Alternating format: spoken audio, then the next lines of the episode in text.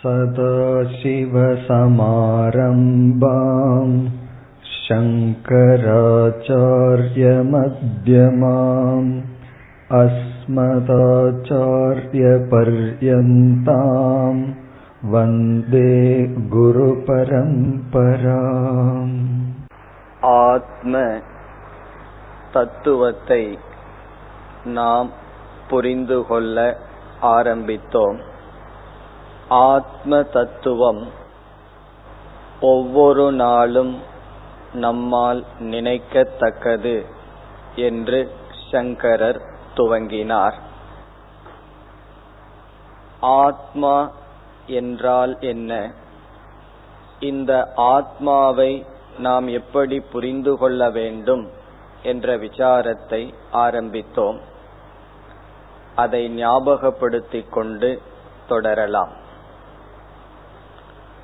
ஆத்மா என்ற சொல்லுக்கு நான் என்று பொருள் கொள்ள வேண்டும்.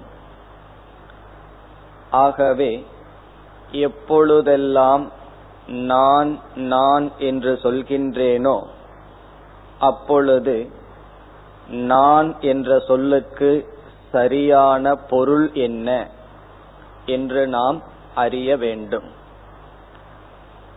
அவ்விதம் நான் என்ற சொல்லினுடைய உண்மையான பொருளை அறிய நாம் இரண்டு நியமங்களை எடுத்துக்கொண்டு சிந்திக்க இருக்கின்றோம். முதல் நியமமாக எடுத்துக்கொண்டது அறிபவன் அறியப்படும் பொருளிலிருந்து வேறுபட்டவன். அறிபவன் அறியப்படும் பொருளிலிருந்து வேறுபட்டவன். இந்த நியமத்தை கொண்டு பார்த்தால் நான் இந்த உலகத்தை அறிகின்றேன் ஆகவே இந்த உலகம் அறியப்படுகின்றது இந்த உலகத்திலிருந்து நான் வேறுபட்டவன். அடுத்தபடியாக நாம் பார்த்தது நான் என்னுடைய உடலை அறிகின்றேன். ஆகவே இந்த ஸ்தூல உடலிலிருந்து நான் வேறுபட்டவன். மூன்றாவதாக நான் என்னுடைய மனதை அறிகின்றேன். ஆகவே என்னுடைய மனதிலிருந்தும் நான் வேறுபட்டவன். இந்த மூன்றும் அறியப்படுகின்ற காரணத்தினால் அறிபவனாகிய நான் இந்த மூன்றிலிருந்தும் வேறுபட்டவன். ஆகவே நான் அல்லது ஆத்மா என்பது அறிகின்ற சொரூபம் ஆத்மாவுக்கு புறம்பாக இருக்கின்ற அனைத்தும் அனாத்மா என்று கூறுகின்றோம் அவைகள் அறியப்படு அறியப்படுகின்ற சொரூபம் திருஷ்யம் என்று சொல்லப்படுகிறது. இதுவரை நாம் நேற்று பார்த்தோம். அறிகின்ற நான் அறியப்படும் பொருளிலிருந்து வேறுபட்டவன் என்ற இந்த முதல் நியமத்தை பயன்படுத்தி இறுதி வரை வந்தால் என்ன முடிவுக்கு வருகின்றோம் என்றால் நான் அறிபவன் அனைத்தும் அறியப்படுவது. அறிபவன் என்கின்ற என்னுடைய சொரூபத்தில் அறிவு இருக்கின்றது. இந்த அறிவை சாஸ்திரம் சைத்தன்யம் அல்லது சித் என்று அழைக்கும். அறிவுக்கு சித் அல்லது சைத்தன்யம் என்று ஒரு பெயர். ஆகவே நான் யார் அல்லது ஆத்மா என்றால் என்ன? என்ற கேள்விக்கு இப்பொழுது ஒரு பதில் கிடைக்கின்றது. ஆத்மா என்பது சைத்தன்யம் அல்லது அறிவு சொரூபம் அல்லது சித் சொரூபம். இந்த அளவுக்கு முதல் நியமத்தை பயன்படுத்தி நாம் வரலாம். திருக் திருஷ்ய விவேகம் என்று அழைக்கப்படுகின்ற நாம் பார்த்த இந்த முதல் நியமத்தில் என்ன முடிவுக்கு வருகின்றோம்? இவைகள் அனைத்தும் மனம் உடல் உட்பட அனைத்தும் அறியப்படுகின்ற ஜடமான ஒரு தத்துவம். ஆனால் ஆத்ம தத்துவமானது அறிவு சொரூபம் சித் சொரூபம். இனி இரண்டாவது நியமத்திற்கு வருகின்றோம். இரண்டாவது நியமம் என்னவென்றால் அறியப்படுகின்ற குணங்கள் அறிபவனை சாராது. அறியப்படுகின்ற குணங்கள் அறிபவனை சாராது. இதுவும் முதல் நியமத்தினுடைய அடிப்படையில் தான் முதல் நாம் பார்த்த நியமம் அறியப்படுவது அறிபவனிடமிருந்து வேறுபட்டது என்று பார்த்தோம். இப்பொழுது அறியப்படுகின்ற குணங்கள் அறியப்படுகின்ற குணத்தை சார்ந்ததே தவிர அறிபவனை சார்ந்தது அல்ல. உதாரணமாக இந்த உலகத்தில் விதவிதமான குணங்கள் இருக்கின்றது. பூமிக்கு வாசனை என்கின்ற குணம் இருக்கின்றது. நீருக்கு சுவை என்ற குணம் இருக்கின்றது. நெருப்புக்கு உஷ்ணம் உருவம் என்ற குணம் இருக்கின்றது. இவ்விதம் விதவிதமான பொருள்களுக்கு விதவிதமான குணங்கள் இருக்கின்றது. இந்த குணங்களையெல்லாம் சப்த ஸ்பர்ஷ ரூப ரச கந்தம் என்று சொல்வார்கள். சப்தம் என்பது ஒரு குணம் ஒரு பூதத்தினுடைய குணம். ஸ்பர்ஷம் தொட்டு உணர்தல் என்பது ஒரு பஞ்சபூதங்களில் இருக்கின்ற பூதத்தின் குணம் ரூபம் உருவம். ரூபம் என்றால் உருவம் பிறகு சுவை பிறகு வாசனை. இப்படி விதவிதமான குணங்கள் இருக்கின்றது. இந்த குணங்களை நான் அறிந்தால் இந்த குணங்கள் அறிபவனை சாராது அறியப்படும் பொருளையே சாரும். என்னென்ன குணங்களையெல்லாம் நான் அறிகின்றேனோ அந்த குணங்கள் என்னை சாராது. முதல் நியமமே தான் ஆனால் சிறு மாற்றம் இருக்கிறது. எப்படி என்றால் இந்த உடல் அறியப்படுகின்றது. முதல் நியமத்தின்படி அறியப்படுகின்ற இந்த உடல் நான் அல்ல. ஆகவே இந்த உடல் வேறு நான் என்பது ஆத்மா என்பது வேறு. பிறகு இந்த உடலில் சில குணங்கள் இருக்கின்றது. பிறக்கின்றது வளர்கின்றது வயோதிகத்தை அடைகிறது மாறுகிறது விதவிதமான குணங்கள் இந்த உடலுக்கு இருக்கின்றது. ஹைட் வெயிட் எல்லாம் சொல்றோம். விதவிதமான குணங்கள். இந்த குணங்களும் என்னை சாராது. என்று இரண்டாவது நியமத்தில் கூறுகின்றோம். இப்ப முதல் நியமத்தில் இந்த உடலே என்னை சாராது. உண்மையில் முதல் நியமத்திலிருந்தே இரண்டாவது நியமம் அடங்குகிறது. இந்த உடலே என் நான் அல்ல என்றால் உடலில் இருக்கின்ற குணங்கள் அதுவும் நான் அல்ல. ஆகவே இரண்டாவது நியமம் அறியப்படும் பொருள்களில் இருக்கின்ற தன்மை குணம் என்றால் தன்மை அறியப்படும் பொருளை சார்ந்ததே தவிர அறிபவனை சார்ந்தது அல்ல. இந்த இரண்டாவது நியமத்தை ஒட்டி இனி மேற்கொண்டு சில சிந்தனைகளை இப்பொழுது செய்யலாம். அறியப்படும் குணங்களில் எத்தனையோ குணம் இருப்பினும் நாம் ஒரு குணத்தை இப்பொழுது எடுத்துக் கொள்கின்றோம். என்னென்ன குணங்களெல்லாம் தன்மைகளெல்லாம் நம்மால் அறியப்படுகிறதோ அந்த தன்மையிலிருந்து அறிபவன் வேறுபட்டவன் என்ற நியதியில் ஒரு தன்மையை எடுத்துக்கொள்வோம் அந்த தன்மை ரூபம். ரூபம் என்றால் வடிவம் உருவம். ரூபத்தை இப்பொழுது எடுத்துக் கொள்கின்றோம். நம்முடைய உடலுக்கு ஒரு உருவம் இருக்கின்றது. ரூபம் என்றால் ஒரு உருவம். ஒரு ரூபம் வடிவம் அளவு. இந்த உருவமானது ரூபமானது அறியப்படுவது நான் அறிபவன். நம்ம எந்த ரூபத்தில் இருக்கோம் எந்த வடிவத்தில் இருக்கோம்னு நமக்கு தெரிகின்றது. ஆகவே இந்த வடிவம் இந்த ரூபம் அறியப்படும் தன்மை நான் அறியப்படும் தன்மையிலிருந்து வேறுபட்டவன். இங்கு நான் என்பது ஆத்மா. ஆத்மா அறியப்படுகின்ற குணத்திலிருந்து வேறுபட்டது என்றால் ஆத்மா ரூபம் அற்றது.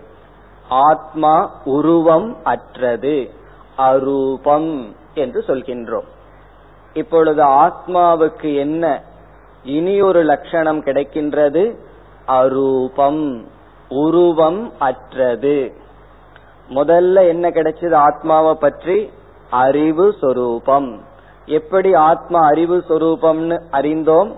அறியப்படும் பொருளிலிருந்து வேறுபட்டு அறிபவனாக எது இருக்கிறதோ அது ஆத்மா. இரண்டாவதாக நமக்கு கிடைத்தது அரூபம். பிறகு என்னென்ன குணங்களெல்லாம் அறியப்படுகிறதோ அனைத்து குணங்களும் ஆத்மாவை சாராது என்றால் ஆத்மாவை என்ன சொல்லலாம்? நிர்குணக என்று சொல்லலாம். நிர்குணம் என்றால் எந்த குணமும் ஆத்மாவிடம் இல்லை. சப்த ஸ்பர்ஷ ரூப ரச கந்தம் என்று அழைப்போம். இவ்விதம் எந்த விதமான குணமோ எந்த விதமான தன்மைகளோ ஆத்மாவிடம் இல்லை. இப்ப ஆத்மாவுக்கு நமக்கு கிடைத்த இரண்டாவது இலக்கணம் அரூபம் உருவமற்றது அல்லது நிர்குணம். நிர்குணம்ங்கிறது பொதுவான சொல்.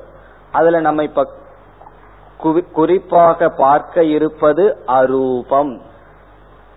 இப்ப வாயு அரூபம்னு சொல்றோம். காற்ற பார்க்க முடியல அரூபம்னு சொல்றோம். ஆகாசத்தை பார்க்க முடியாது அரூபம்னு சொல்றோம். நெருப்ப பார்க்க முடியுது ரூபம். தண்ணீரை பார்க்க முடியுது ரூபம். பூமிய பார்க்க முடிகிறது ரூபம். இந்த உடல் வந்து பூமி நீர்ல சேர்ந்து இருப்பதனால் ஒரு உருவத்துடன் ரூபத்துடன் இருக்கிறது. இந்த குணமெல்லாம் இந்த பஞ்சபூதத்தை சார்ந்ததே தவிர ஆத்மாவாகிய என்னை சார்ந்தது அல்ல. இனி அடுத்த கருத்துக்கு செல்கின்றோம். எது ரூபத்துடன் கூடியிருக்கின்றதோ அது வரையறுக்கப்பட்டதாக இருக்கும். எதற்கெல்லாம் ரூபம் இருக்கின்றதோ அது ஒரு இடத்தில் வரையறுக்கப்பட்டு இருக்கும். எதற்கு ரூபம் இல்லையோ அது வரையறுக்கப்படாமல் இருக்கும். இப்ப நம்ம வந்து நம்முடைய உடல் வரையறுக்கப்பட்டதாக இருக்கிறது. காரணம் என்ன? இதற்கு ஒரு உருவம் இருக்கின்றது. நாம் இந்த இடத்தில் இருந்தால் நாம் இப்பொழுது வீட்டில் இல்லை. காரணம் என்ன? நம்முடைய உடல் ஒரு உருவமாக இருப்பதனால் ஓர் இடத்திற்குள் ஒரு காலத்திற்குள் வரையறுக்கப்பட்டு இருக்கிறது. ஆகவே எது உருவத்துடன் கூடியிருக்கின்றதோ எது ரூபத்துடன் கூடியிருக்கின்றதோ அது வரையறுக்கப்பட்டதாக இருக்கும். அளவை உடையதாக இருக்கும். அதை நம்ம அளந்து விடலாம். ஒருவர் எவ்வளவு பெரிய ரூபத்தோடு இருந்தாலும் அதனுடைய ரூபத்தை நாம் அளந்து விடலாம். இந்த பூமியினுடைய பரப்பளவையே நாம் அளந்து விட்டோம்.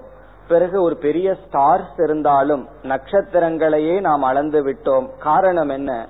அது அவ்வளவு பெரியதாக இருந்தாலும் அதற்கென்று ஒரு ரூபம் இருந்தால் அது வரையறுக்கப்பட்டதாக இருக்கும்.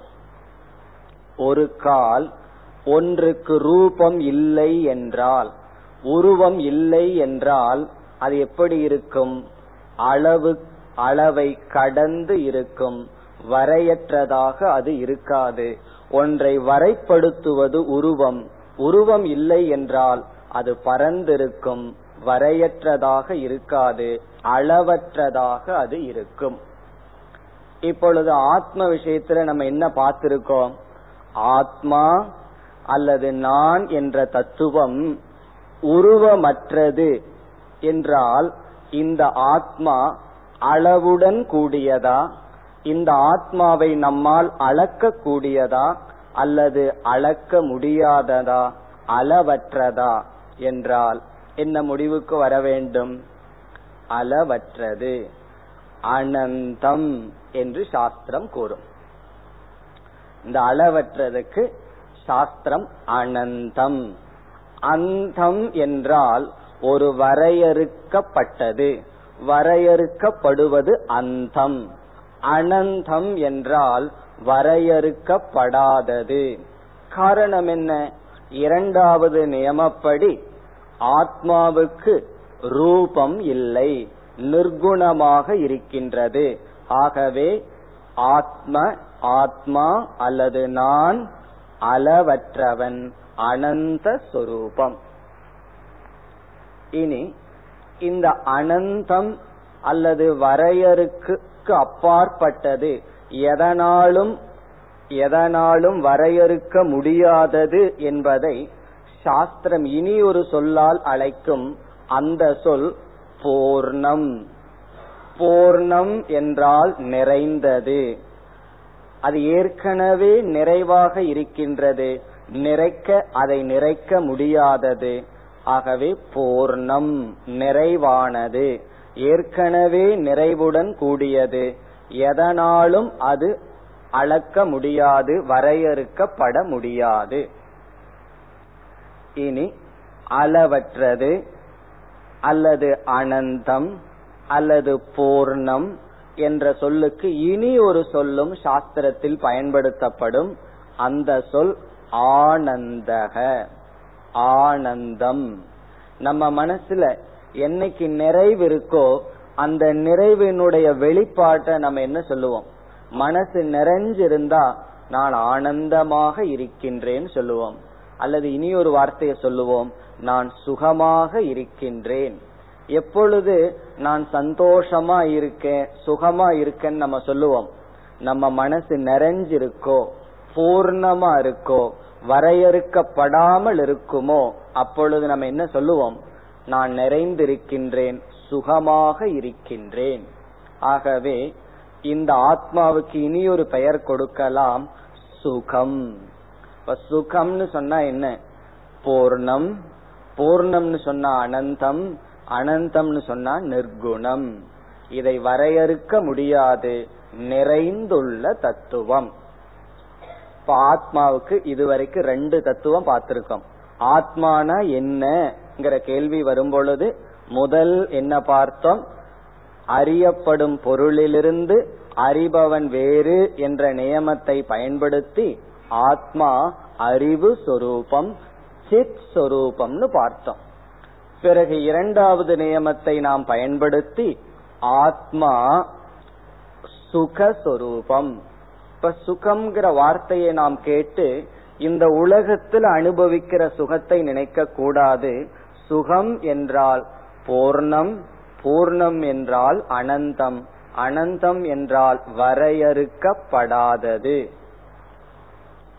இனி எது அளவை உடையதோ எது அளக்கப்படுமோ அது அழிவுக்கு உட்பட்டது.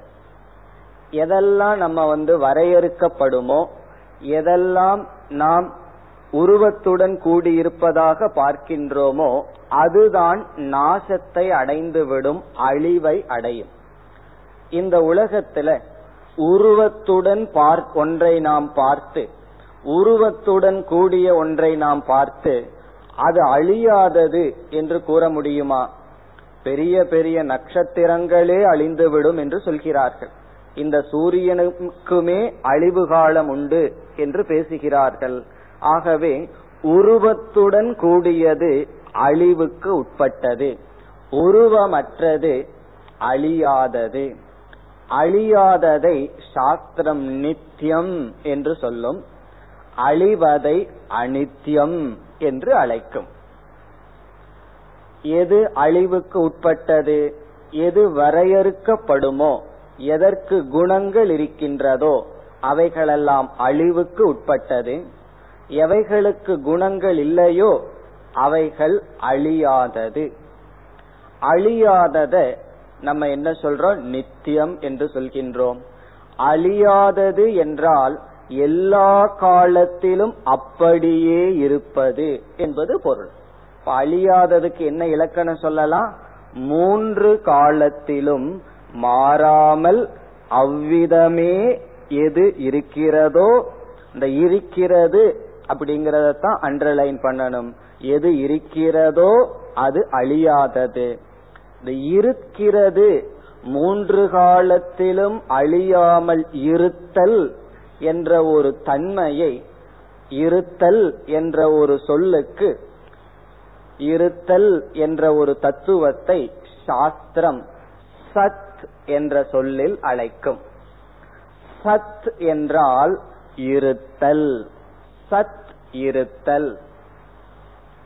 இப்ப இந்த மைக் இருக்கு. இந்த மைக்கும் இருக்கின்றது. ஆனால் எப்படி இருக்கிறது? அழிவுக்கு உட்பட்டதாக இருக்கின்றது. மூன்று காலத்திலும் இருத்தல் என்பது இந்த மைக்கினுடைய சொரூபமாக தன்மையாக இல்லை. ஏதோ தற்காலிகமாக தோன்றிக் கொண்டிருக்கிறது. நம்மிடம் வாட்ச் இருக்கு புஸ்தகம் இருக்கு அல்லது இந்த உலகமே இருக்கிறது. இதையும் இருக்கிறதுன்னு சொல்றோம். ஆனால் இவைகள் எல்லா காலத்திலும் இருத்தல் என்பதை சொரூபமாக கொண்டில்லை. இவைகள் தோன்றுகிறது.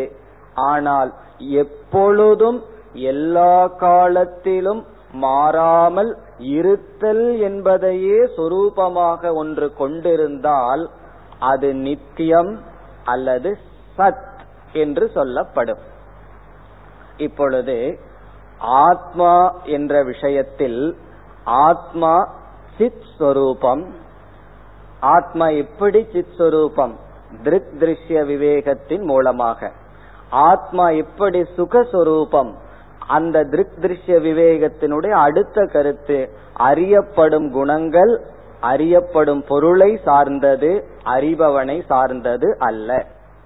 பிறகு அதிலிருந்து நமக்கு என்ன கிடைச்சது? அனந்தம் பூர்ணம் சுகம் என்பது கிடைச்சது.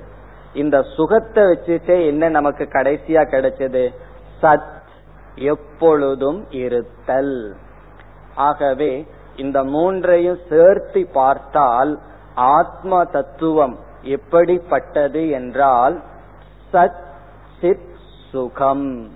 எது சத் எது மூன்று காலத்திலும் இருக்கின்றதோ இந்த இருத்தல் என்பதே தன்மையாக சொரூபமாக தன்னுடைய நேச்சர் பிரகிருதியாக இருக்கிறதோ எது அறிவு சுரூபமாக இருக்கின்றதோ சித் சுரூபமாக இருக்கின்றதோ எது சுக சுரூபமாக இருக்கிறதோ அது ஆத்மா.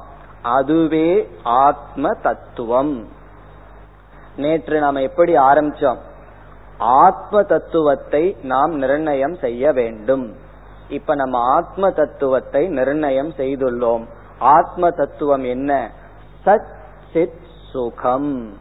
சத்தாகவும் சத் என்றால் எல்லா காலத்திலும் இருத்தல் என்பதையே சொரூபமாக கொண்டுள்ளதாகவும் வெறும் அறிவு சொரூபமாகவும் நிறைவான சொரூபமாகவும் ஆத்மாவை நிறைக்க வேண்டிய அவசியமில்லை. பூர்ண சுரூபமாக சுகஸ்வரூபமாகவும் எது இருக்கிறதோ அது ஆத்மா. ஆத்மா ஆத்மான்னு சொல்றோம். அது நான். அதுதான் ரொம்ப முக்கியம். இந்த ஆத்ம தத்துவம் தான் நானாக இருக்கின்றேன். அல்லது எப்பொழுதெல்லாம் நான் நான் நான் சொல்றனோ அந்த நான்கிற சொல்லினுடைய உண்மையான பொருள் சச்சித் சுகம். இதுதான் ஆத்ம தத்துவம்.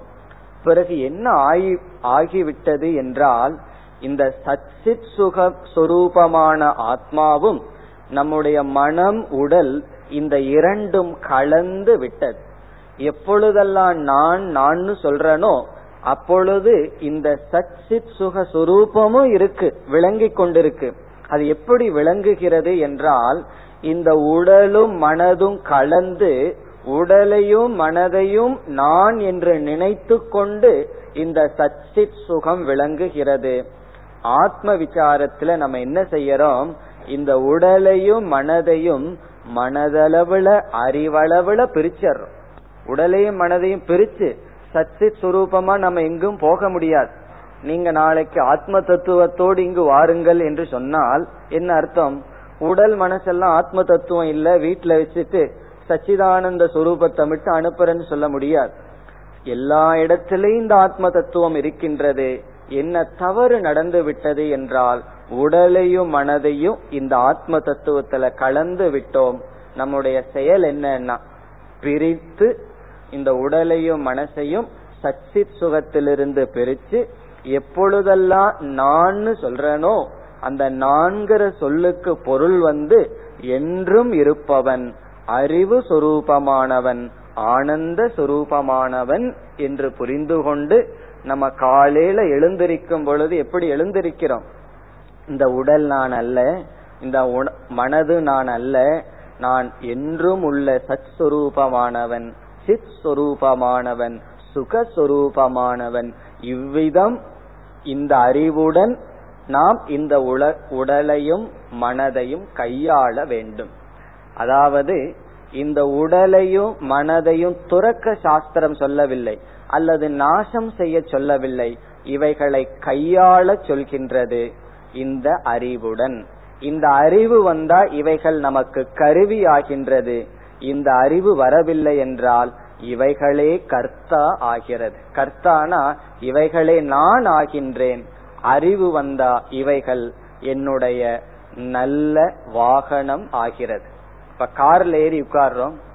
கார் வந்து நம்முடைய கட்டுக்கோப்புக்கு இல்லாம போச்சுன்னா என்ன ஆகும் அது வந்து கர்த்தா ஆயிரும். கர்த்தானா அதுவே டூவர்.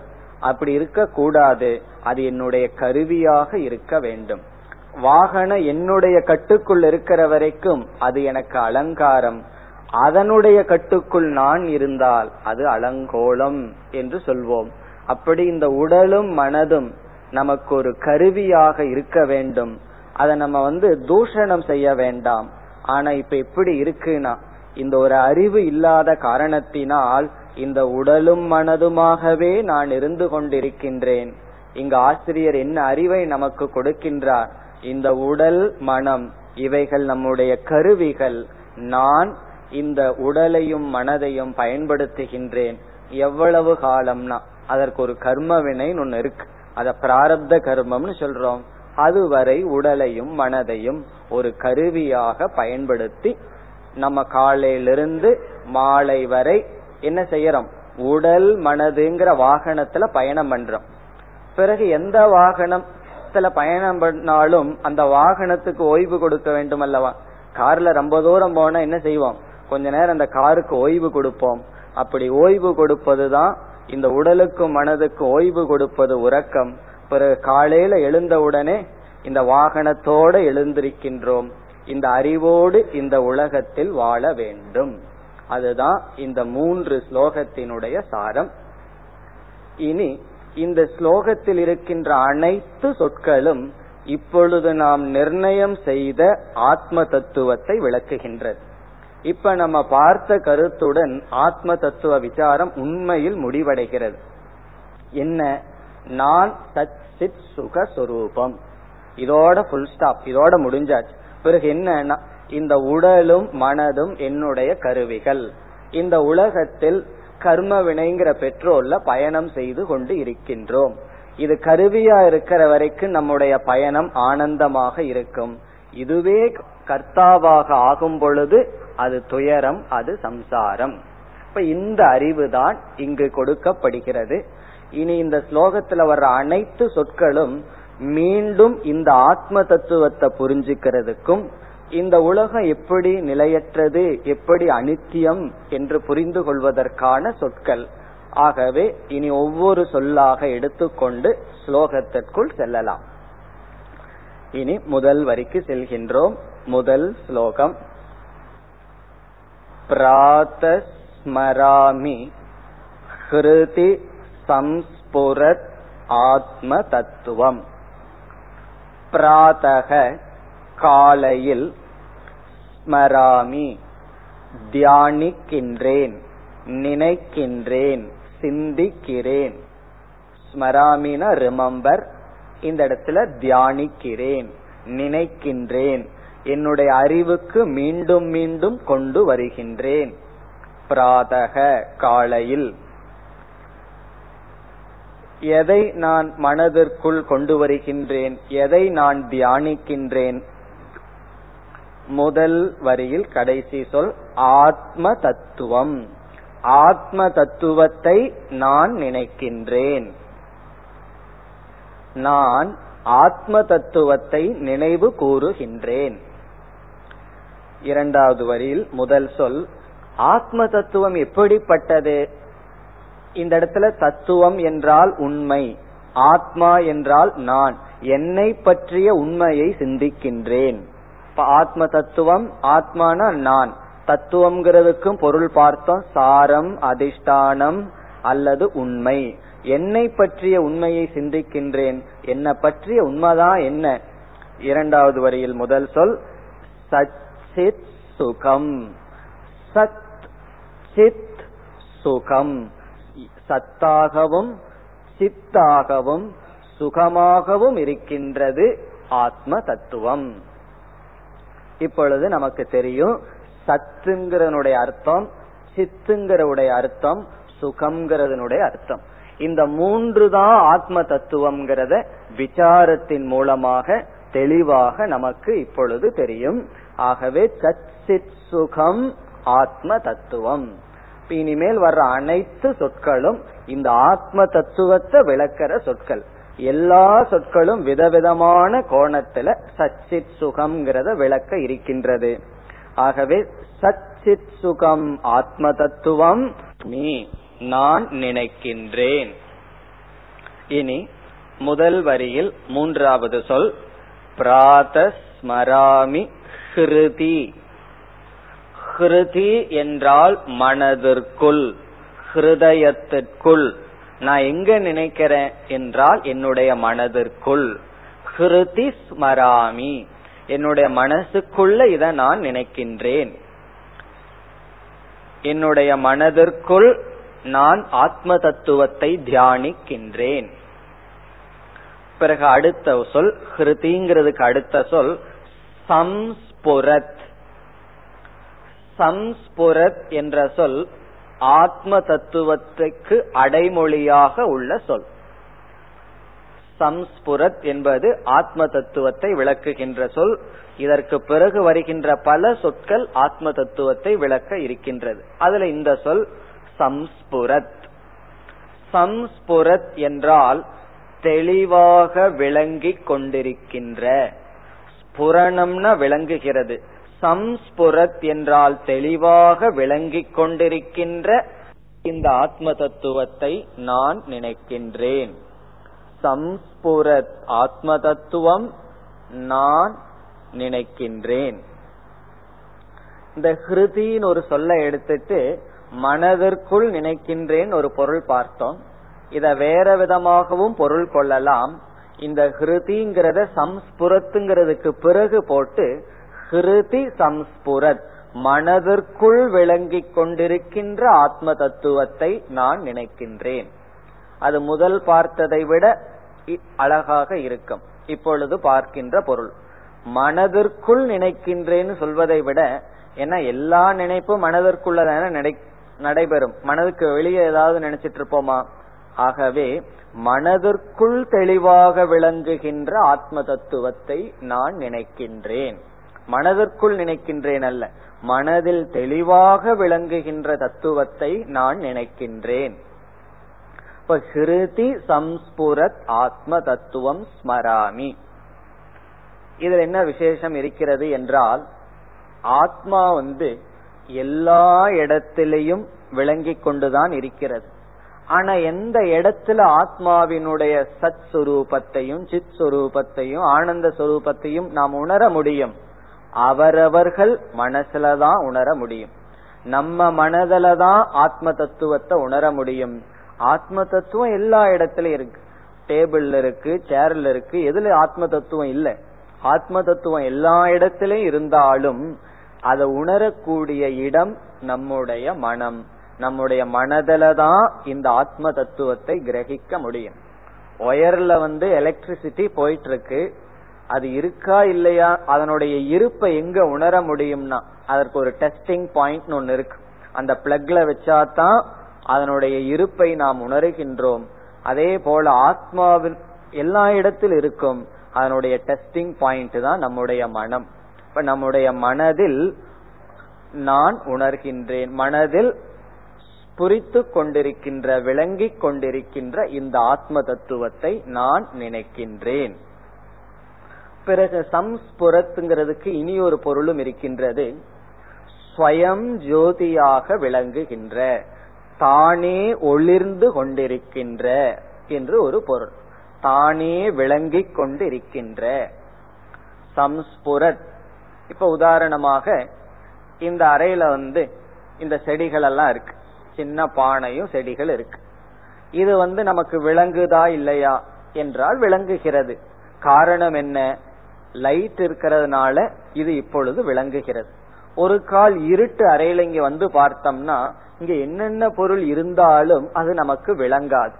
ஆகவே ஒரு பொருள் விளங்க வேண்டும் என்றால் அந்த பொருளுக்கு அப்பாற்பட்ட ஒரு பொருள் அதனுடைய இருப்பை பிரகாசிக்க வேண்டும். எந்த ஒரு பொருள் விளங்க வேண்டும் என்றாலும் அந்த பொருள் இருந்தாலும் அது விளங்காது. ஒரு பானை இருட்டறையில் இருந்தா விளங்குமா? இந்த அறை இருட்டாக இருந்தால் இதற்குள் என்ன பொருள் இருந்தாலும் விளங்காது. ஆனால் இந்த அறையில டியூப் லைட் இருக்குன்னு வச்சுக்குவோமே. அந்த டியூப் லைட் வந்து இருக்கிறது. அது விளங்குகிறது. எதனால்? அது சுயமாக எரிந்து விளங்குகின்றது. இப்ப டியூப் லைட்னால மற்ற பொருளை பார்க்கிறோம். டியூப் லைட்டினுடைய துணை கொண்டு அதையே நாம் பார்க்கின்றோம்.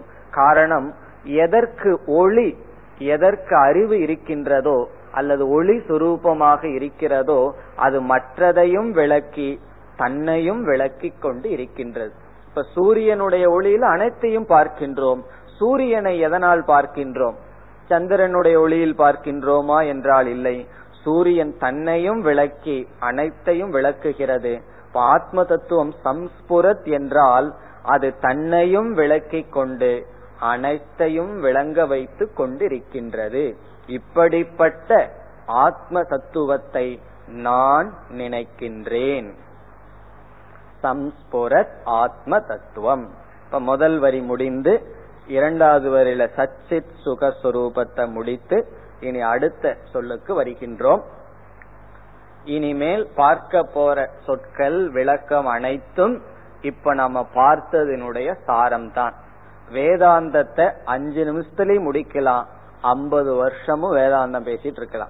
காரணம் என்னன்னா ஒரே ஒரு சச்சித் சுகம் இதுதான் உண்மை. இதோட ஃபுல் ஸ்டாப் வேதாந்தம் முடியலாம். அல்லது இத புரிய வைக்கிறதுக்கு ஐம்பது வருஷம் படிக்கலாம் பேசலாம் ஆயிரக்கணக்கான நூல் வேணாலும் எழுதலாம். அல்லது இந்த மூணு ஸ்லோகத்துல காரியத்தை முடிக்கலாம். காரணம் என்ன? இது மிக மிக சுலபம் மிக மிக கடினம். ஏற்கனவே பார்த்திருக்கோம். இது ரொம்ப அருகில் இருக்கு. ரொம்ப தொலைவிலும் இருக்கின்றது. அதனால இனி வர்ற சொற்கள் எல்லாம் இப்ப நம்ம பார்த்த கருத்தினுடைய விளக்கம் தான் விதவிதமான கோணத்துல போய் மீண்டும் மீண்டும் சச்சித் சுகம் என்பதையே புரிந்து கொள்ள முயற்சி செய்ய போகின்றோம். இனி அடுத்த சொல். இதுவும் ரொம்ப அழகான சொல். பரமஹம்ச கதிம் பரமஹம்ச கதி இது ஆத்மாவுக்கு அடைமொழி. நான் வந்து மனதுல நினைக்க போற ஆத்ம தத்துவம் எப்படிப்பட்டது என்றால் பரமஹம்ச கதி பரமஹம்சக என்றால் சந்நியாசிகள். பரமஹம்சகங்கிறதுக்கு பொருள் சந்நியாசி. சாஸ்திரத்துல நான்கு விதமான சந்நியாசிகள் பேசப்படுகிறார்கள். குடீச்சகன் குடீச்சகன் ஒரு விதமான சந்நியாசி. குட்டீச்சகன்னு சொன்னா ஒரு சின்ன குடிசைய போட்டுட்டு அதுல இருந்து தியானம் செய்பவன். குட்டீச்சகன் எங்கேயும் செல்ல மாட்டார். ஒரு சின்ன குடிசை போட்டுட்டு அதுலயே அமர்ந்திருப்பார். குட்டீச்சகன் பகூதகன் ஒரு விதமான சன்னியாசி பகூதகன் உதகம்னா தண்ணி. பகு உதகம்னு சொன்னா அவன் ஊர் ஊரா அப்படியே சஞ்சாரம் செய்து விதவிதமான தண்ணீரை குடிப்பான். அதனால என்ன? ஊர் ஊரா அப்படியே சஞ்சாரம் பண்ணிட்டு இருக்கிற சன்னியாசி ஊர் ஊரா அவர்கள் வந்து யாத்திரை செய்து கொண்டு இருப்பார்கள். பாரிவிராஜகன்னு சொல்லுவான் பரிவிராட் என்றால் அப்படியே அலைஞ்சிட்டு இருக்கிறது அது இரண்டாவது விதமான சந்நியாசி. மூன்றாவது விதமான சந்நியாசி ஹம்சக என்று சொல்வார்கள். ஹம்சக என்றால் அவன் வந்து ஹம்சம்னு ஒரு பறவை கேள்விப்பட்டிருப்போம். அது வந்து பால். பால்ல வந்து தண்ணீர் கலந்திருந்தா பாலை மட்டும் குடிக்குமா? தண்ணீரை விட்டுருமா? இது ஒரு கற்பனையாக இருக்கலாம் அல்லது உண்மையா இருக்கலாம். அப்படி ஒரு பறவையாம். அப்படி ஹம்சங்கிற சன்னியாசி வந்து உலகத்தில் இருக்கின்ற நன்மையை மட்டும் எடுத்துட்டு தீத விட்டுட்டு ஏதோ ஒரு இடத்திலிருந்து அவன் அனுஷ்டானம் செய்து கொண்டு இருப்பான். ஞான நிஷ்டைக்காக முயற்சி செய்து கொண்டு இருப்பவன் ஹம்சக. பரமஹம்சக என்றால் முக்தியை அடைந்த சந்நியாசி. எந்த சந்நியாசி வந்து மோட்சத்தை அடைஞ்சிட்டானோ ஞானத்தை அடைஞ்சிட்டானோ ஞான நிஷ்டையை அடைஞ்சிட்டானோ அவன் பரமஹம்சன். அவன் குடிசையில வேணாலும் இருக்கலாம் ஊரூரா வேணாலும் சுத்தலாம் அவனுக்கு ஒரு விதியும் நியமமும் கிடையாது. இப்ப இவன் பரமஹம்சன் சொன்னா மோக்ஷத்தை அடைந்த ஆத்ம தத்துவத்தை அடைஞ்சு அதுல நிலை பெற்ற சந்நியாசிக்கு பேரு பரமஹம்சக. இந்த பரமஹம்ச கதி என்றால் பரமஹம்ச சந்நியாசிகளினால் அடையப்படுகின்ற லட்சியமாக கதின்னு சொன்ன இந்த இடத்துல லட்சியம். இந்த பரமஹம்ச சந்நியாசிகளினுடைய சாத்தியம் லட்சியமாக இருக்கின்றது ஆத்ம தத்துவம். இப்ப ஆத்ம தத்துவம் எப்படிப்பட்டதுன்னா பரமஹம்ச சந்நியாசிகளினுடைய லட்சியமாக எது இருந்ததோ பரமஹம்ச சந்நியாசிகள் எதை அடைந்தார்களோ அந்த தத்துவத்தை நான் நினைக்கின்றேன். அதாவது நம்ம வாழ்க்கையில மேலான சாத்தியம். மாலை வகுப்புல பார்த்தோம். மேலான சாத்தியம் மோக்ஷம். அந்த மோக்ஷத்தை அடைந்தவர்கள் எதை அடைஞ்சதுனால மோக்ஷத்தை அடைஞ்சாங்களோ அந்த தத்துவம் தான் ஆத்ம தத்துவம். அதை நான் நினைக்கின்றேன். காரணம் என்னவென்றால் சந்நியாசம் என்பது இந்த உலகத்தை துறந்து காலத்தை எடுத்து கொள்ளுதல். சந்நியாசம்ங்கிறது நான் எந்த வேற வேலையும் வேண்டாம். உணவுக்காகவோ இருப்பிடத்திற்காகவோ எல்லாம் உழைக்காமல் எல்லாத்தையும் துறந்துட்டு ஆனா காலத்தை துறக்கிறதல்ல. காலத்தை எடுத்துக்கொண்டு அதை எதற்கோ பயன்படுத்துதல். அந்த காலத்தை தான் கையில வச்சிருக்கிறவங்க தான் சன்னியாசிகள். சில சன்னியாசிகள் உபாசனைக்காகவே வாழ்க்கையை கடத்துவார்கள். சிலர் தியானத்தில் வாழ்க்கையை கடத்துவார்கள். சில சந்நியாச வாழ்க்கை மேற்கொண்டு வேறு சில நல்ல காரியங்கள் செய்யலாம். இப்ப பீஷ்மர் எல்லாம் சந்நியாசம் எடுத்துக்காவிட்டாலும் அவர் சந்நியாச வாழ்க்கை மேற்கொண்டு ஒரு நகரத்தை காப்பாற்றினார். இப்படி சந்நியாசிகள் விதவிதமான காரியத்தில் ஈடுபடலாம். ஆனால் பரமஹம்ச சந்நியாசி என்பவர் மோக்ஷத்துக்காகவே சந்நியாசம் எடுத்து மோக்ஷத்தை அடைந்தவர் பரமஹம்ச சந்நியாசி. அதனால சந்நியாசிகள் எல்லாம் முக்தர்களா இருக்கணுங்கிற அவசியம் இல்லை அவர்கள் வாழ்க்கையை துறந்து எத்தனையோ காரியங்கள் செய்யலாம். அதில் பரமஹம்ச சந்நியாசி என்பவன் முக்திக்காக முயற்சி செய்து முக்தியை அடைந்தவன். இங்கு சங்கரர் என்ன சொல்றாருன்னா அந்த பரமஹம்ச சந்நியாசிகளுக்கு எது லட்சியமோ அதைத்தான் நான் நினைக்கின்றேன். பரமஹம்ச சந்நியாசிகள் எதை அடைந்தார்களோ அந்த தத்துவமான ஆத்ம தத்துவத்தை நான் நினைக்கின்றேன். பரமஹம்ச கதிம் இனி அடுத்த கருத்துக்கு வருகின்றோம் துரியம் என்றொரு சொல் இருக்கின்றது பிறகு அடுத்த வரியில் எது சொப்ன ஜாகர சுஷுப்தம் அவைதி நித்தியம் இந்த இரண்டையும் சேர்ந்து சிறிய விசாரத்திற்கு பிறகு வரலாம். சொப்பன ஜாகிரத் சுஷுப்திம் அவைதி. பிறகு துரியம்ங்கிற ஒரு வார்த்தை. இந்த மூன்றாவது வரியும் துரியம்ங்கிற வார்த்தையும் சேர்ந்து இருக்கின்ற தத்துவம். அதை ஒரு சிறிய விசாரம் செய்து பிறகு அந்த சொல்லுக்கு நாம் வரலாம். இப்ப நம்ம என்ன செய்ய போறோம்? புதுசா ஒன்னும் பார்க்க போவதில்லை. சச்சித் சுகம்ங்கிறது ஆத்ம தத்துவம். இந்த ஆத்ம தத்துவம் என்ன ஆயிருது சச்சித் சுகமான ஆத்ம தத்துவம் அல்லது நான் ஜடமான சத்து சித்துங்கிறதுக்கு ஆப்போசிட் ஜடம். சத்துக்கு ஆப்போசிட் வந்து அனித்தியமான நிலையற்ற. பிறகு சுகத்துக்கு ஆப்போசிட் வந்து துக்க சொரூபமான என்ன? உடல் மனம். இந்த மூன்றுக்கும் முற்றிலும் வேறுபட்ட உலகம் உடல் மனம். இதுல உடல் மனம் இந்த ரெண்டு என்ன ஆயிடுது? சச்சித் சுகத்தோட கலந்து விட்டது. கலந்து எது உண்மை எது பொய் என்று தெரியாமல் இருக்கின்றது. இப்ப நம்ம என்ன செய்யணும்? ஆத்ம தத்துவத்தை நம்ம அடைய வேண்டியதில்லை. காரணம் என்ன? ஆத்ம தத்துவம் தான் என்னைக்கு இருக்கு. ஆனா என்ன நிகழ்ந்து விட்டது? ஆத்ம தத்துவத்துடன் ஆத்மாவுக்கு இல்லாத உடலும் மனது உள்ள போய் கலந்து நான் நான் சொல்லும் பொழுது ஆத்ம தத்துவத்துடன் சேர்ந்து உடலும் மனதும் பிரகாசப்படுகிறது. உடலும் மனதும் சேர்ந்து நான்கிற சொல்லுக்கு பொருளாக்கி விட்டது. அதனால என்ன விளைவு ஏற்பட்டது? இந்த உடலை ஒருவர் நிந்திக்கும் பொழுது இந்த உடலையும் மனசையும் ஒருத்தர் அவமானப்படுத்தும் பொழுது நான் என்ன நினைக்கிறேன்? நான் அவமானப்படுத்தப்படுகின்றேன். இந்த உடலையும் மனதையும் ஒருவர் புகழும் பொழுது நான் புகழப்படுகின்றேன். உடலுக்கும் மனதிற்கும் சௌகரியம் கிடைக்கும் போது நான் சௌகரியத்தை அடைகின்றேன். இதற்கு கஷ்டம் வரும் பொழுது நான் கஷ்டத்தை அனுபவிக்கின்றேன். இப்ப நான் போய் எதுல சிக்கி விட்டது உடல்லையும் மனசுலையும் சிக்கிடுது இப்ப நம்ம என்ன பண்ணணும்? நான்கிற சொல்ல உடலிலிருந்து மனசிலிருந்து எடுத்து எடுத்துன்னு சொன்னா எப்படி? அறிவால் எடுத்து. அறிவால உடல் உடல் மனம் இதிலிருந்து நான்கிற சொல்ல எடுத்து நான்கிற அர்த்தத்தை எடுத்து என்ன செய்யணும்? இந்த உடலும் மனதும் வாகனம். நம்ம ஆன்மீகத்துல பெரிய பயணத்தை பண்றோம். கடைசியில என்ன பண்ணிட்டோம் அப்படின்னா உடலையும் மனதையும் கர்த்தாவா இருக்கிறதுல இருந்து கரணமா மாத்திரம் இதேதான் இது ஒண்ணு செய்யறதுக்கு தான் இவ்வளவு பாடு. இந்த உடலும் மனசும் ஒரு வாகனம். நாம என்ன பண்ணிட்டோம்? அதுல உட்கார்ந்துட்டு இருக்கிற நான்கிற வேறேன்னு புரியாம அந்த வாகனத்தோடயே நம்ம ஒன்னாயிட்டோம் வாகனத்துல ஒரு ஸ்பேர் பார்ட் போல நம்ம ஆயிட்டோம். அதுல எத்தனையோ பார்ட் இருக்க. ஸ்டேரிங்கோட நம்மளும் ஒரு சொரூபம் ஆகிவிட்டோம் என்ன செய்யணும்னா அது வேறு அப்படின்னு புரிந்து கொள்ள வேண்டும். அதற்கு விதவிதமான விசாரங்கள் இருக்கின்றது.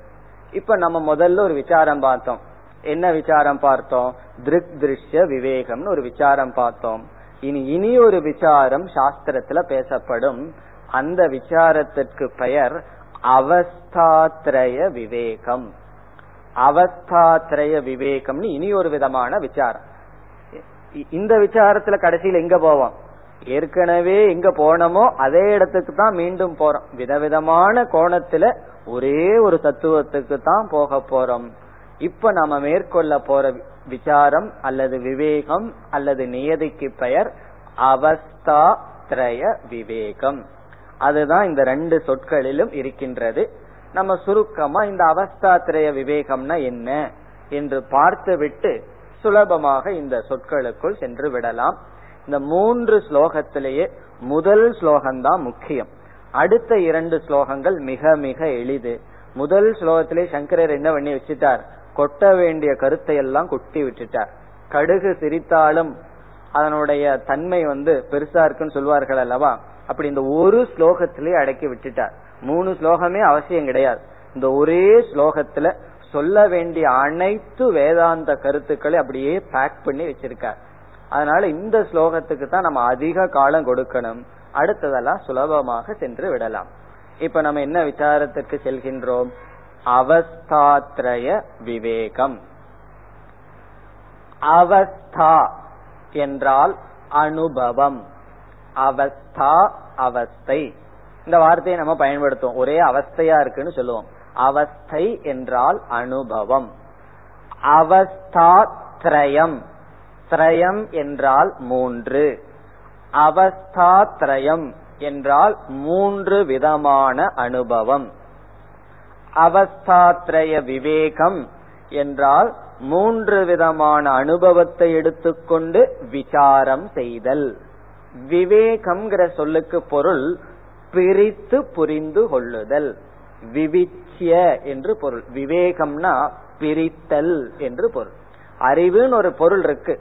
அறிவு என்னைக்குமே பிரிக்கிற வேலையை செய்யறது தான் அறிவு. அறிவு வந்து இதை பிரிச்சு காட்டுறது தான் அறிவு. இப்ப அவஸ்தாத்திரய விவேகம்னு சொன்னா இந்த அவஸ்தா மூன்று விதமான அனுபவத்தை எடுத்து பிரித்து புரிந்து விசாரம் செய்தல். செஞ்சு கடைசியில் எங்க வர போறோம்? சச்சித் சுகத்துக்கு தான் வரப்போறோம் இனி மூன்று விதமான அவஸ்தை என்ன என்றால் இப்பொழுது நாம் அனுபவித்துக் கொண்டிருக்கின்றோம் இந்த பிரபஞ்சத்தை. இப்ப நாம விழித்து கொண்டு இந்த உலகத்தை அனுபவிச்சிட்டு இருக்கோம். இந்த நிலை இந்த அனுபவத்திற்கு பெயர் ஜாகிரத் அவஸ்தா. இப்ப ஜாகிரத் அவஸ்தா என்றால் இப்பொழுது இந்த உலகத்தை நாம் அனுபவித்துக் கொண்டிருக்கின்ற அனுபவம் நிலை. இது ஜாகிரத் அவஸ்தா முதல் அனுபவம். இனி இரண்டாவது சொப்பன அவஸ்தா. சொப்பனம் என்றால் கனவு சொப்பன அவஸ்தா என்றால் நம்முடைய கனவு. நாம் உறங்கிவிட்டோம். உறங்கியதற்கு பிறகு மனதில் கனவு தோன்றுகிறது. அந்த கனவை நாம் அனுபவிக்கின்றோம். கனவு உலகத்தை நாம் அனுபவிக்கின்றோம். அந்த அனுபவத்திற்கு சொப்பன அவஸ்தா என்று பொருள். பிறகு கனவும் வராமல் ஆழ்ந்த உறக்கம் நமக்கு வருகிறது. உறக்கம்னு சொன்னா போதும். ஆழ்ந்த உறக்கம்னு ஏன் சொல்றோம்னா கனவு இல்லை என்பதை காட்ட. இப்போ ஆழ்ந்த உறக்கத்தில் இருக்கும் பொழுது நமக்கு என்ன அனுபவம் வருகின்றது? அந்த அனுபவத்திற்கு சுஷுப்தி அவஸ்தா என்று பெயர். சுஷுப்தி சுஷுப்தின உறக்கம். கனவற்ற உறக்கம் சுஷுப்தி அவஸ்தா. ஒவ்வொரு மனிதர்கள் அல்லது ஒவ்வொரு ஜீவர்களாகிய நாம் இந்த மூன்று விதமான அனுபவம் நமக்கு இருக்கிறது. அனுபவத்திற்குள் சென்று வருகிறோம். உறங்குகின்றோம் கனவு காணுகின்றோம் விழித்து இந்த உலகத்தை நாம் பார்த்து வருகின்றோம். இப்பொழுது எப்பொழுது ஒருவனுக்கு ஒவ்வொரு அவஸ்தை வருகிறது என்பது கேள்வி. நமக்கு இப்ப நாம் இருக்கோம். ஜீவர்களாகிய நமக்கு இந்த மூன்று அனுபவங்கள் நாள்தோறும் வந்து கொண்டு இருக்கின்றது. கேள்வி என்னவென்றால் நமக்கு எப்பொழுது ஜாகிரத அவஸ்தை வரும்? எப்பொழுது சொப்பன அவஸ்தை வரும்? அல்லது சொப்பன அவஸ்தை வருவதற்கு என்ன காரணம்? விழிப்பு நிலை. இந்த ஜாகிரத அவஸ்தை வருவதற்கு என்ன காரணம்? எதனால் ஜாகிர அவஸ்தை வருகிறது? எதனால கனவு அவஸ்தை கனவு நிலை வருகிறது? எதனால் ஆழ்ந்த உறக்கம் வருகிறது? என்பது கேள்வி. இதை புரிந்து கொள்ள வேண்டும் என்றால் சாஸ்திரம் வந்து ஒவ்வொரு ஜீவனுடைய உடல் இப்ப நமக்கு உடல் இருக்கு. இந்த உடலை மூன்றாக பிரிக்கின்றது. நமக்கு வந்து மூன்று உடல் இருப்பதாக பிரித்து காட்டுகிறது. நம்மிடத்தில் இருக்கிற அந்த அனாத்மாவை மூன்றா பிரிக்குது. ஒன்று இந்த ஸ்தூல சரீரம். உடல்னா சரீரம் இந்த ஸ்தூல உடல். ஸ்தூலம்னா பார்த்து அனுபவிக்கின்ற இந்த உடல் ஸ்தூல சரீரம். இரண்டாவது நம்ம கண்ணுக்கு தெரியாது ஆனா அனுபவிச்சிட்டு இருக்கிற நம்முடைய மனம். அது வந்து உடலை போல ஸ்தூலமா இருக்கா பருத்து இருக்கான்னா இல்ல. அதனால் அதற்கு இனி ஒரு பெயர் சாஸ்திரம் கொடுக்கிறது சூக்ம சரீரம். சூக்மம் சொன்னா கண்ணுக்கு தெரியாத உடல். இப்ப நம்ம என்ன புரிஞ்சுக்கலாம்? நம்முடைய மனம் என்று இப்பொழுது புரிந்து கொள்ளலாம். நம்முடைய மனதை சாஸ்திரம் வந்து சூக்ம சரீரம்னு சொல்லுது. இந்த உடலை பார்த்து அனுபவிக்கிற உடலை ஸ்தூல சரீரம். பிறகு உலகத்துல ஒரு நியதி இருக்கு. எவைகள் தோன்றினாலும் அது ஒரு காரணத்திலிருந்து தான் தோன்றியாக வேண்டும். காரணம் இல்லாம எதுவுமே தோன்ற முடியாது. இப்ப நம்ம ஒரு செடியை பாக்கிறோம்னு சொன்னா விதைங்கிற காரணத்திலிருந்து தான் செடி தோன்றி இருக்க வேண்டும். ஒரு கால் ஒரு பொருள் எந்த காரணமும் இல்லாமல் தோன்றுகிறதுன்னு வைத்துக் கொள்வோம் இப்ப என்ன ஆயிரும்? திடீர்னு இங்க ஒரு யானை தோன்றிடும் காரணம் என்ன? எந்த காரணமும் இல்லாமல் ஒன்று தோன்றலாம் என்று ஒரு நியதி இருந்தால் என்ன ஆகும்? எது வேணாலும் எப்ப வேணாலும் தோன்றலாம். திடீர்னு நமக்கு கொம்பு முளைக்கலாம். திடீர்னு நமக்கு ஒரு நாளுகை எக்ஸ்ட்ரா வரலாம். காரணம் என்ன? காரணம் இல்லாமல் எது வேண்டுமானாலும் வரலாமே. பிறகு இனி ஒன்னு ஆயிரும். காரணம் இல்லாமல் எது வேண்டுமானாலும் இல்லாம போயிரும். இப்ப திடீர்னு நீங்கெல்லாம் மறைந்து விடலாம். காரணம் என்ன? காரணம் இல்லாமல் எது வேண்டுமானாலும் நடக்கலாமே. அப்படி ஒரு விவஸ்தையற்ற நிலையை இந்த உலகத்துல நம்ம பார்க்கல. அதனால சாஸ்திரம் என்ன சொல்லுது? ஸ்தூலமான உடலும் சூக்மமான உடலும் முறையா வந்திருக்குன்னு சொன்னா அதற்கு காரணமான ஒரு உடல் இருந்தாக வேண்டும். அத சாஸ்திரம் காரண சரீரம் என்று சொல்கிறது. அப்ப நமக்கு மூணு சரீரம் இருக்கு. என்ன சரீரம்? காரண சரீரம். காரண சரீரத்தை நான் பார்க்கலையேன்னு சொன்னா விதையக்குள்ள என்னென்னலாம் வரும்னு பார்க்க முடியாது. அது பார்வைக்கு அப்பாற்பட்டு வெளித்தோற்றத்திற்கு வராத உடல். ஆனா அது இருந்துதான் ஆகணும். இப்ப காரண சரீரம் பிறகு அதிலிருந்து வந்த சூக்ம சரீரம் அதிலிருந்து வந்த ஸ்தூல சரீரம்.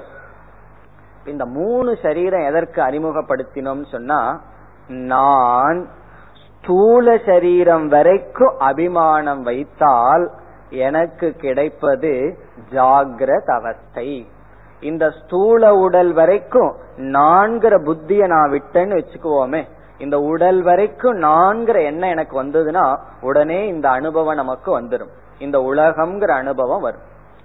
நான் இந்த உடலை மறந்துட்டு இந்த உடல் மீது ஸ்தூல சரீரத்தின் மீது அபிமானத்தை விட்டுட்டு சூக்ம சரீரத்துல மட்டும் நான்கிற புத்திய வச்சேன்னா கனவு உலகம் நமக்கு வரும். ஆழ்ந்த உற நம்ம உறங்கி விட்டவுடன் என்ன முதல்ல நடக்குது? இந்த உடல் மீது நான்கிற புத்தி போயிடும் இந்த உடல் மீது நான்கிற அபிமானத்தை விட்டுறோம். ஆனா மனசு மட்டும் இயங்குகிறது. அப்ப நான்கிறது மனதோட நான்கிற புத்தி மனசு வரைக்கும் வந்திருக்கு. இந்த உடலுக்கு போகல. இந்த உடலோடு நம்ம கட் பண்ணிட்டோம்னா மனசுல மட்டும் நம்ம இருந்தா நாம் பார்க்கின்ற உலகம் கனவு உலகம். நம்மளுடைய மனசின் மீது அபிமானத்தை விட்டுட்டு காரண சரீரத்துல மட்டும் அபிமானம் வைத்தால் நமக்கு கிடைக்கின்ற அனுபவம் ஆழ்ந்த உறக்கம்.